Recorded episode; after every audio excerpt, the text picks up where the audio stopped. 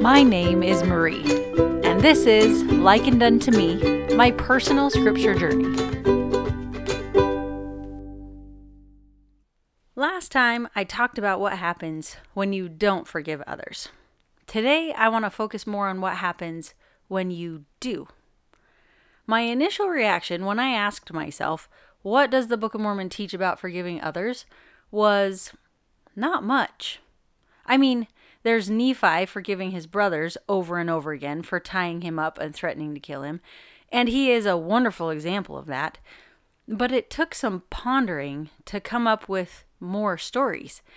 And I'm going to talk about one of those stories today. This one is not obvious, and it's more about what didn't happen as opposed to what did happen. It is sometimes fun to ask questions like that as you study the scriptures. What would have happened if this thing didn't happen, or if someone had made a different choice here? I think it's fun to do. Anyway, the person I'm talking about today is Amulek. And we know him because he was the guy that had the angel appear to him and say, You're going to feed a servant of the Lord today when he asks you for food. And he did. He took Alma the Younger into his home, fed him, him and his whole household were converted, and then he went preaching in his own city, Ammonihah, with Alma. And this was not an easy experience for Amulek. His father disowns him when he finds out that he has changed his faith. He is preaching in his own city where people know him, and they are arguing with him. And in the center of all that arguing is a man named Zeezrom.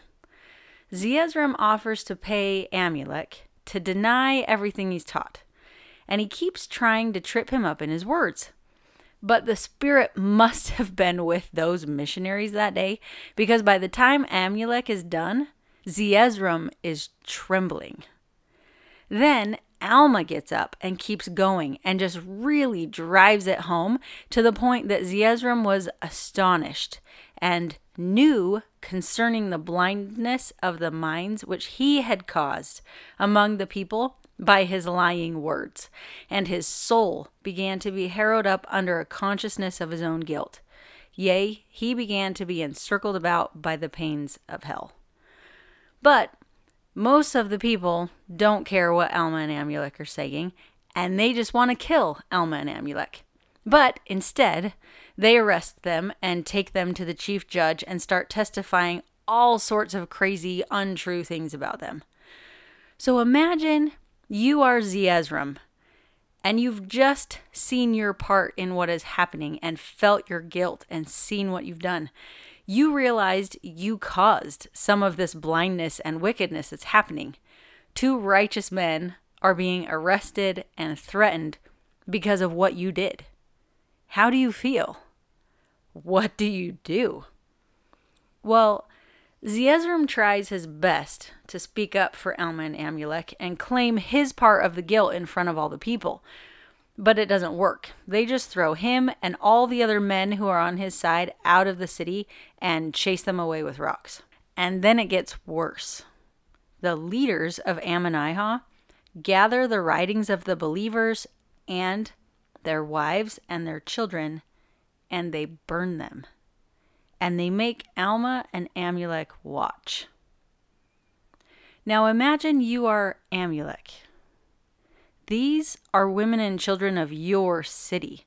These are people who believe like you do. He had to have personally known some of them, if not all of them, and he wants to use the priesthood, the power of God, which he had, to save them. But Alma says no. The Lord says, not this time. So if you're Amulek, who are you mad at? There are so many people Amulek could get upset at right now. But the Book of Mormon doesn't say anything about it. If I were Amulek, I would probably be hating Zeezrom's guts. He just lied to him, tried to trick his words. He even admitted that's what he was doing. He said he's been blinding the people's minds, and now all of these innocent people have to suffer because of it. Amulek personally had to suffer because of it. But the scriptures don't say any of this. In fact, when Alma and Amulek are freed from prison because God makes the whole thing fall down and kill all the bad people inside it, they go to Sidon, where Zeezrom and the other men who were cast out are. Zeezrom hears that they are in town and he is sick, so sick. He thought that he had caused their deaths. He didn't even know about the women and children yet, and he asks for Alma and Amulek to come to him. He wants to be healed. Nowhere does it say that Amulek hesitated or threw a fit about Zeezrom wanting to see them. In fact, it says that they, Alma and Amulek, went immediately to Zeezrom. I don't think Amulek held anything against Zeezrom. And if you want more proof, less than seven years later, Amulek and Zeezrom are in the land of Melek together, probably serving as mission companions. Now compare that to the Zoramites, who couldn't forgive from last week. Who was better off, them or Amulek? What about Nephi compared to his brothers Laman and Lemuel? Nephi forgave his brothers and moved on with his life. What did Laman and Lemuel do? They taught their children that Nephi was a liar and a thief. They couldn't let it go. It was so ingrained in their kids that hundreds, hundreds of years later, their great, great, great, however many great grandchildren were still holding on to that grudge. Forgiveness is healing. We don't always have the power to forgive on our own, but the Savior can help with that. If we look to Him, focus on Him, He can help us forgive. I am so grateful for the example of what Amulek didn't do. He didn't hold anything against Zeezrom, and his example is one of quiet strength and consistency that can give me strength to do the same whether others repent as Zeezrom did or whether they don't.